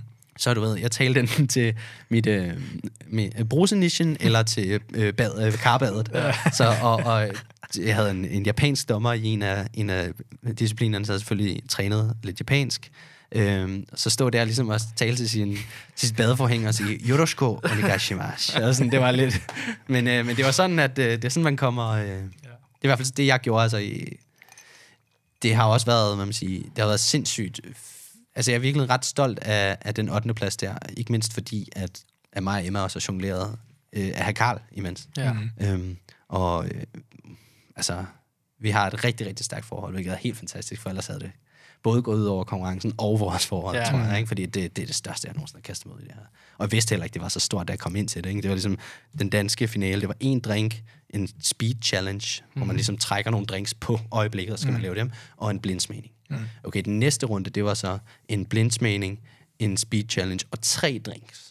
Okay. okay, det er så tre gange, du skal forberede dig at have et fedt koncept, et otte minutters præsentation, der er noget med teknikken, der er rigtig meget muskelhukommelse, koreografi, der skal øves, der er et narrativ, der er en præs- altså, det er ligesom, det er meget op, og så hele selve konceptet, altså at finde på drinken, ikke? Det er meget op, mange opgaver. Godt, så kommer vi til den globale finale, det er så seks cocktails, ikke? Og det er på den anden side af jorden, og det er foran de største i hele gamet, du skal svære det for. Så sådan, det voksede også bare helt vildt, ikke? Ja. Sidst det var sådan, fuck mand, jeg skal til Sydney og lave drinks for sådan... du ved, mine idoler, ikke? Og, sådan, ja, ja. Og de største er de største. Så det, det, det, det, var, det, var, et, det var et stort brød, altså, at bage. Øhm, så, og det der med at rejse altså, i, i, igennem tolden i det land, der har den strengeste toldpolitik i hele ja. verden, med, med, med alle mine ingredienser, og øh, jeg havde fået... Altså, jeg, havde, jeg har haft fat i konsulater og ambassader og sådan noget, for at være sådan, må jeg, kan jeg ikke bare please sige, sådan, jeg kommer, jeg har no bad intentions, ja. jeg, jeg tager det her med ind, og det er til det her. Jeg fik sådan... Øh, min, øh, min træner, min, min chaperone, min, min, min makker René, fra, som arbejder i den danske del af Diageo. Han har fulgt den danske finalist mange år, så han var helt fantastisk her på sidelinjen. Øh, han, han fik ligesom konkurrencen til at udstede sådan en formel invitation til os med kontaktinformationer på den australske right. delegation. Sådan, så du ved, hvis der var nogen, der sådan trak noget op og sagde, hvad er det her? Og jeg, jeg lavede sådan nogle pisse fancy labels, for det skulle bare ikke snuppes. Og sådan. Det gik også heldigvis, ikke? Øhm, det, jeg tror, jeg prøver at sige, er bare, det, det var rigtig meget arbejde, der gik ind i det. Altså rigtig meget. Hmm. Så det er også vildt fedt at bare komme hjem nu og sådan lige... Trække luft ind. Pusle lidt ud, ikke? Ja. Ja. Super fedt. Mm. Et lidt... Et måske et teknisk spørgsmål. Mm-hmm. Øh, for sådan nogle dumme øh, drenge som os, som ikke rigtig ved så meget om, om cocktails. Ja. Nu har vi hørt det nævnt i flink, også i den her samtale. Mm. Er der forskel på en drink og en cocktail, eller er de i virkeligheden synonymer? Ja, det er sjovt, fordi at jeg, jeg lavede noget radio med, øh, på øh, Radio fire med, øh, med Mikkel, øh, Mikkel Nielsen, min øh, også kollega, øh, og, og han spurgte om det samme. Og... Altså, jeg, for, for min skyld kan du kalde det, hvad du vil. Det hænger lidt sammen med, hvor, sådan, hvor posh du vil være, tror mm. jeg. Um, det er helt sikkert, at cocktail er sådan lidt mere eleveret end en drink. Mm. Um, men der er også noget underspillet ved, at sådan, oh, skal vi bare tage en drink? Og så er det en cocktail, men du kalder det bare en drink. Du ja. ved, ikke? Mm. Um, så jeg ved det sgu ikke. Jeg gætter på, at der på et tidspunkt har været ligesom sådan en eller anden, sådan, du ved... vi skal tage det her fag alvorligt, du ved, det er en fucking cocktail, og du ved, og den, la la la la, dengang alle havde cykelstyr og arbejdede ja, ja, i vest, ja, ja, og sådan, ja. da, det, da det ligesom var, var friskt, og at det skulle være skarpt, ikke? Det er som om, at nu er det, nu har, nu har den danske barscene fordøjet lidt sådan konceptet, så nu kan man ligesom tage lidt sit eget take på det, eller det behøver ikke at være så stift alle vegne, vel? Øhm, og det tror jeg ligesom med det, der kommer også et lidt mindre stift begreb ind, okay, nu er det okay at sige en drink. Og så tror jeg også, fordi at vi snakker jo meget engelsk hele tiden, mm. og a drink, ja, ja, det kan være... Det kan være alt. Ja. Du ved sådan, altså, do you want to grab a drink? Det kan jo være, eller do you want to go out for drinks? Det kan ja. kraftedeme med sagtens være cocktails. Ja. Altså ja, ja. lækre drinks, ja, ja. dyre drinks i øh, dyre glas. Um, så jeg tror, for mig er det lidt lige meget, men det er helt sikkert, at en gin and tonic er måske ikke en cocktail, men en Negroni kan godt være en drink. Forstår du, hvad jeg mener? Ja, ja. Um, hvis det kan være et kringlet nok svar til at give mening.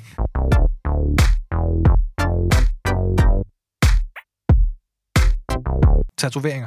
Ja, ja. Vi rocker jo selv noget ink, mig og Rasmus nu, men vi er ikke lige så langt, som, som du er. Og det sjove er, fordi vi har kigget på, på, på, på både på, på dig, men også på andre folk i, i gastronomifaget. Ja, ja. Og jeg kom til at tænke på, er det sådan en form for, for, for skjult uniform?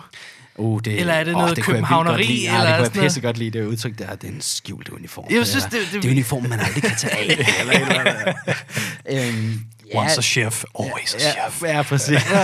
Ej, jeg tror, jeg har sådan en lille kokkekniv eller sådan noget, jeg kan ikke lide min skole. Ja, og en barske og en cocktail. Og, altså. Ja, præcis. Um, øh, jeg tror bare, jeg, jeg fik min første øh, tatovering, der var atten. Um, og det var lige så meget bare fordi, at jeg skulle bare vise, at nu er jeg voksenagtig, ikke? Ja, ja. Uh, jeg tror, det var imponerende, at jeg klarede den til atten, og ikke fik den som sytten-årig mm. eller, eller det lige. Um, um, jeg tror bare, det er sådan en, det er sådan en udtryksform, og jeg tror, der er rigtig mange, det er rigtigt, der er rigtig mange i den her branche, som har dem. Måske fordi, at der ikke bliver set så ilde på at have dem. Jeg ved ikke om, du ved, min lillebror, han er, øh, hvad hedder sådan noget, skattekonsulent, altså han er, ude, han er læst jura, han er mm, en kandidat i jura. Uh, så øh, han har ikke nogen tatoveringer. Han kunne sagtens have en på brystet eller på underarmen, og det er der sikkert også mange, han har læst med, som har. Men du ved, jeg ved, jeg ved ikke om, måske er det bare sådan en personlighedsting. Altså, oh, ja. at, at hvis man synes, det er sjovt at udtrykke sig mm. øh, med, med blik på sin krop, så er man måske også typen, der tager et, et fag, som, hvor man også udtrykker sig der. Altså, måske mm. er det bare sådan, det hænger sammen, at det er bare en masse, det er bare en stor flok egoer, som ja. arbejder i barerne og i restauranterne rundt omkring. Men så vokser det jo bare, og så på et tidspunkt, så finder man ud af, okay, det er det her, jeg skal lave resten af mit liv. Ja. Øh, på den ene eller den anden måde, og så får man på hænderne. ja, ja, der er vi heller ikke helt endnu, men, øh, det, men det kan jo være, at vi når der til. Hvad, hvad var den første tatovering så, hvis jeg må spørge om det? Øh, det var... Jeg har en globus på min inderarm her, ja. og jeg havde lige været i Indien, og jeg tænkte bare, wow, Ej, er verden er så stor. Ja, jeg skal ud og opleve. Folk er så forskellige, og det skal vi bare embrace. Det var den helt... Der, sæt kryds i alle klichéerne, ikke? Ja. Jeg tror bare, jeg var sådan... Åh, det var vildt sejt, at, at der var så... At verden kunne se så anderledes ud på den anden mm. side. Det får mig egentlig til at tænke på... I forhold til konkurrencen, du ja. var nede, der var jo fra mange forskellige lande. Ja. Kunne man mærke det på cocktailsene, at det her, det var altså en cocktail fra? Eller prøvede folk at være sådan, du ved, det her, det er noget, alle skal kunne i alle lande? Eller? Det, jeg det, tænker for eksempel selv, hvis det var noget nordisk. Og ja, men, og jeg var jo også i gruppe med Sahil fra Indien, så det er sangstad et eksempel. Øhm, det, det ærgerlige ved, ved sådan en konkurrence er, at når... Det var så øhm, fire cocktails, vi serverede dernede. En af dem var den her, det her koncept, som ligesom... blev bedømt forud for konkurrencen, det her Finding Flavors, hvor det ligesom blev, hvor der skulle laves en drink, men det ligesom blev bedømt på på på en på, på, på konceptet, ikke? Mm. Ja. Så det er så fem drinks, og så hvis man gik i finalen, skulle man så lave tre drinks på fem minutter. Så så det, lad os bare kalde det samlet en mere, ikke? Så det er seks øh, gange man skal præstere. Og fire af dem, det var dernede foran dommerne i et super super stramt program. Det er to hundrede drinks, ikke? Øh, fire gange halvtreds år, den den går op. Ja.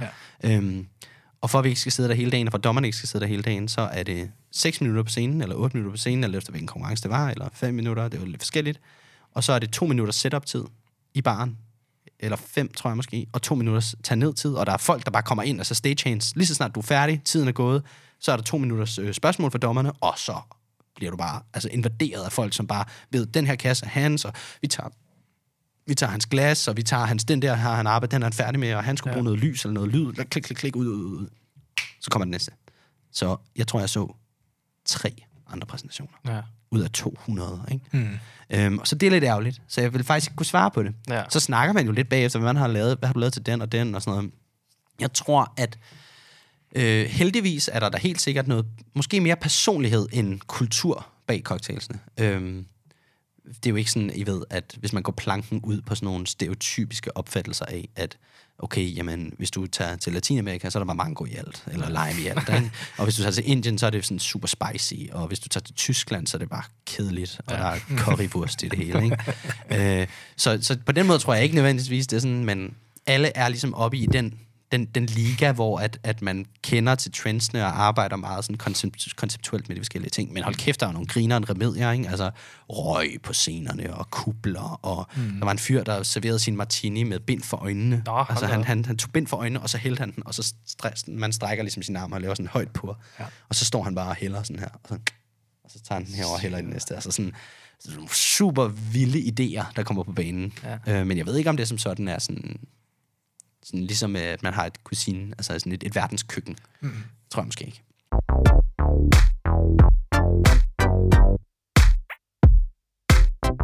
Nu siger du ham med, øh, med røg og sådan mm. noget. Sådan en konkurrence som den, handler det om, at man virkelig skal vise, som du sagde også, der var en teknisk del, hvor ja, man ja. viste, hvad man kunne. Mm. Jeg tænker, i dagligdagen på Team Vladimir's Køkken, mm. har du mulighed for at putte røg ind og, og tage bind for øjnene og, og, og give den smæk? Eller kan det også blive lidt for folk bare, jeg skal bare have en, du Ab- ved, noget, absolut. Der kan gøre mig... Det kan det helt sikkert. Jeg vil sige, øhm, at gå til konkurrencer er ikke det samme som at køre service. Det er klart, at hvis man er god til at køre service, eller hvis man er god til at finde på cocktail, altså det, det man har med så hjemmefra, kan man godt tage med ind i konkurrencen. Men det er de færreste konkurrencecocktails, i hvert fald på den helt store klinge, som også klarer det med hjem igen og kommer på menuen. Fordi at hvis en del af det er hele forklaringen, de seks minutter, du har foran dommerne, den historie, du gerne fortæller. Eller hvis det er, for eksempel, jeg serverede en cocktail, hvor dommerne fik hovedtelefoner på, fordi de skulle høre en trommesolo, mens jeg øh, lavede cocktailen. Ja. Fordi min far, han har spillet en trommesolo, som jeg har ligesom, det er la la la la la, jeg har twistet en cocktail, og der er en jazzstandard, der hedder det samme som den cocktail, så den har vi twistet til en trommesolo, så de skulle ligesom høre hans spil, imens jeg lavede drinken i takt til mm. trommerne. Det er jo pisses, det kan du ikke lave i en service, jo. Øhm, så cocktails til en konkurrence, der får den fuld plade på koncept. Der kommer ti i rap, ti bartender i rap, og laver en drink ud fra præcis samme præmis. Så har du bare stik ud, ikke? Ja, ja. Så de, øh, svaret er ja, ja, helt sikkert. Øhm, så kan det være, at man godt kan tage en idé fra ens menu, som virker, fordi det bare smager fucking godt, eller idéen er vildt god, men den kan godt forstås på, du ved, et elevator pitch og en servering, ikke? Mm. Og så tænker man, okay, det her, men det skal, wow, det skal noget. Altså, jeg serverede også en martini, Øhm, til ja, den udfordring, der var sådan en martini challenge, hvor at, øh, den vil du godt kunne servere på baren, øh, hvor du ligesom bare hælder den op og serverer den, og ligesom giver de der ti sekunder, hvor du siger, den her cocktail, den er ligesom dedikeret til alle, alle de optrædende i verden, altså skuespillerne og bartenderne, men også, øh, den hedder The Ballerina Martini. Også ballerinaen på scenen, fordi der er sådan en pynt inde i, som danser, drejer lidt rundt, når man mm. hælder op. Yeah. Sådan, så spiller det og sådan danser rundt i glasset. Men den fik jeg selvfølgelig dommerne til selv at hælde op i et glas, som stod på et podie, der drejede med lys på. Altså, forstår I? Ja. Så sådan, der var, der var en lampe på scenen, der var det her podie, som var sådan, forestil jer, hvis I skal udstille sådan en lille, hvis I har en, en, en lækker lille bil, sådan en uh, legetøjsbil, en Corvette, eller noget, ja, som skal stå på sådan et podie, eller hvis man har en Batman-figur til tolv tusind kroner, ja, eller noget. Tænkt eksempel. Uh, og, og så den ligesom skal udstilles, så, så, så skal det ligesom...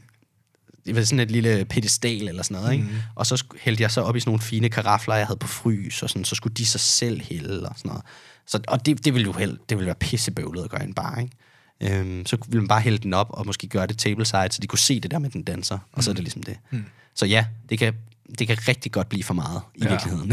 Oplever du tit, der er nogen, der bare sådan... Ej, igen, altså som du siger, I har skabt et space, hvor man godt ved, okay, man kommer mm. herind og sådan noget, men der, jeg tænker ikke, der er så mange, der kommer ind og siger, giv mig en Negroni, og så... smut. Nej, altså til en, til en konkurrence? Til en, nej, til en altså almindelig service. Øhm. Rammer man nogle gange de der mennesker, som bare sådan et, gå væk? Ja, absolut. Altså. Det er lige meget, hvor fint et sted du har, tror ja. jeg, du får de der folk. Øhm, og der tror jeg også bare, at, at det er et servicefag, ikke? Og hvis man finder sig i det, så skal man rigtig godt kunne lide at servicere. Altså det elsker jeg i hvert fald. Jeg er virkelig en pleaser. Jeg kan virkelig godt lide, at folk har det godt. Ja.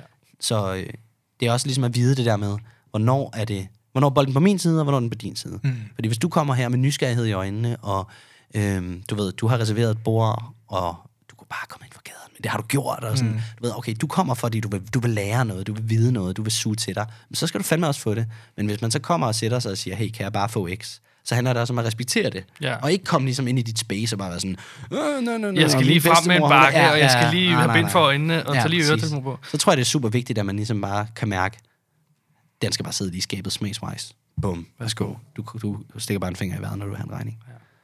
Det tror jeg helt sikkert. Øhm, og det har du alle steder. Altså, også fordi det kommer også an på dit, dit, dit posse, altså din, dit, dit slæng, ikke? Altså, mm-hmm. hvis jeg er ude med mine...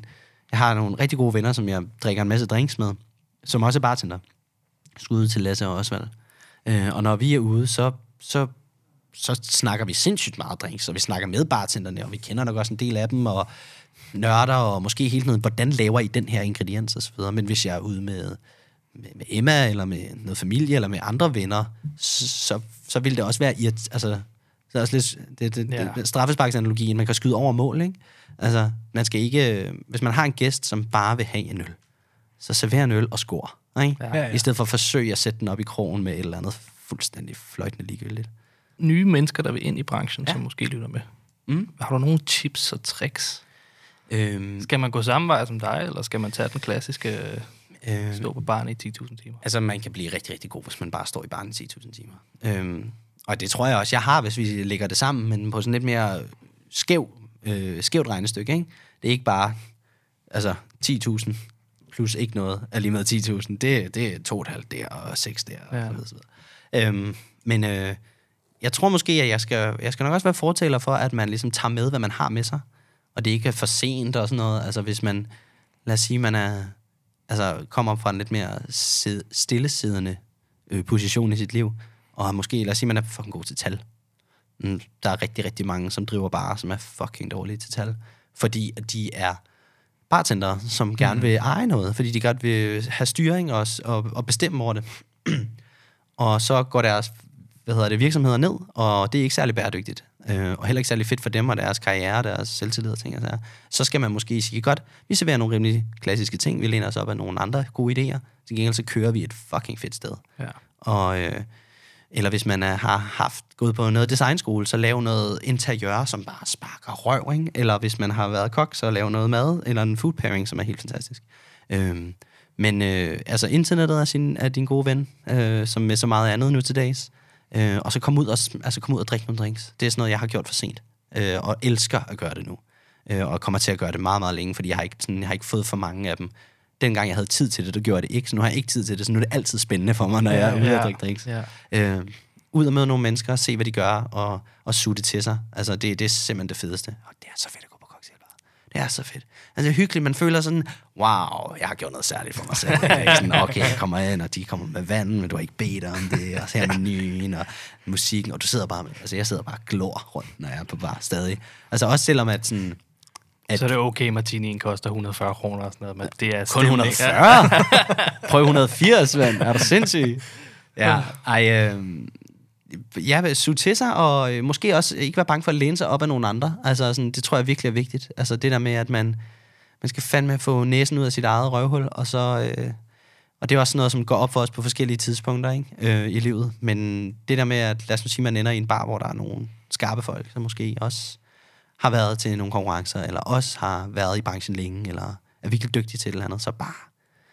Selvfølgelig, sundt arbejdsmiljø. Det er en moderne tider, vi arbejder i, men sig ja tak og gå med den fucking øh, opvaskebakke, ikke? Ja. Øh, du ved, put in the work, og, øh, og, og så, fordi så bliver det også mødt. Altså, før man ser, altså, så går der tre måneder, bum, så står du op i baren, bum, så kører du service, bum, så får du lov for en drink på menuen, så får du feedback, så tager du den feedback, og så ruller stenen, ikke? Så ja. Man starter med de ni kilo rødløg, og ja. ender på Team Vladimir's Køkken, og, ja. og nede i Sydney på Verdensbaren. Lige præcis. Hvor kan fund, øh, folk finde, finde dig og følge med i, hvad der foregår i Mathias Broksøs liv? Jamen, øh, på øh, sådan virtuel forstand, så kan man gå på Instagram. Øh, der plejer jeg at bruge mest af... Øh, jeg lægger ikke noget op på Facebook længere, for jeg er ikke fra nitten otteogtres. øhm, og, øh, og ellers i virkeligheden, jamen så i, i Team Vladimir's Køkken. Øhm, Jeg holder mest til i vores Valby-afdeling. Øhm, så må vi jo... Øh, jeg, jeg har ikke kørt så meget service på det seneste. Det er meget at lægge en vagtplan og bestille nogle varer, og sørge for, at det hele spiller og sådan noget. Øhm, ikke mindst fordi, at øh, jeg har haft Karl at passe på. Men øh, jeg savner servicen, så jeg glæder mig til at komme tilbage og tage et forklæde på og sige hej til nogle gæster. Ikke? Det der med ligesom at få mm. af høstfrugterne, det, øh, det savner jeg faktisk virkelig meget. Så jeg vil hellere komme, komme sent hjem et par dage øh, om ugen, end... bare sidde og finde på det hele, og så spørge, hvordan gik det i sidste uge? Åh, oh, men øh, det gik mega godt. Altså, det, mm. det, det glæder jeg mig til. Jeg glæder mig faktisk rigtig meget til at komme tilbage til baren. Ja. Så jeg håber at se nogle folk der. Tusind tak, vi fordi du tak. gad at snakke med os. Det var mega hyggeligt. Jeg det var synes, hyggeligt. Jeg synes, jeg har lært noget i hvert fald. Skidegod samtale. Ja, hold kæft, for jeg snakker meget. Jamen, det, det, er, det er du også inviteret til. Ja, ja, lige præcis. Og så glæder jeg mig til den dag, hvor vi skal med, med dig på cocktailbar. Jamen, det skal jeg. Ja, det må vi gøre. Vi... Det vil jeg meget, meget, meget gerne. Det bliver være skide hyggeligt. Det må hyggeligt. Vi gøre. Vi bliver nødt vi til at lære en rote, de... og... Jamen, vi bliver nødt til at lave sådan en barhop. Vi, ble... vi har sgu ikke rigtig været på den københavnske barscene endnu, så det bliver vi sgu nødt ja, til. Vi kender jo mange af dem. Men, ja, vi har været vi på dem, men vi har ikke været der sådan... Det er rigtig godt. Altså, når jeg... Når jeg øh, som jeg selv sagde, jeg er ikke så ofte, så ofte ude, så når jeg er, så, så er jeg vildt, vildt excited. Men jeg er også typen, som... Altså, jeg, øh, jeg kan godt lide systemer, og jeg kan godt lide at ting, de er i orden og sådan noget. Så jeg sådan, godt, hvem skal med ud? Godt, det skal vi. Godt, vi laver en lille gruppe. Og godt, bum, bum, bum. Finder lige ud af, hvem er på arbejde hvor, de forskellige steder. Og så ellers så starter her klokken nitten. Så har vi bord her klokken tyve femten. Og det er tæt på. Og så ligger vi ruten herover, hvor har vi enogtyve. Og der, der, der, der, der. Jeg kan, vi, altså, bror, vi kan sagtens, os tre og... Det var ikke to tusind kroner på næse, eller sådan noget, vi kan sagtens ramme fem seks bare, ja, og så ja. sætter jeg jer i på en natklub og tager hjem til min knæk. Tager hjem til knækken. Det er så perfekt. Fedt, mand. Det synes jeg, vi gør. Det gør vi. Tusind tak, Mathias. Selv tak.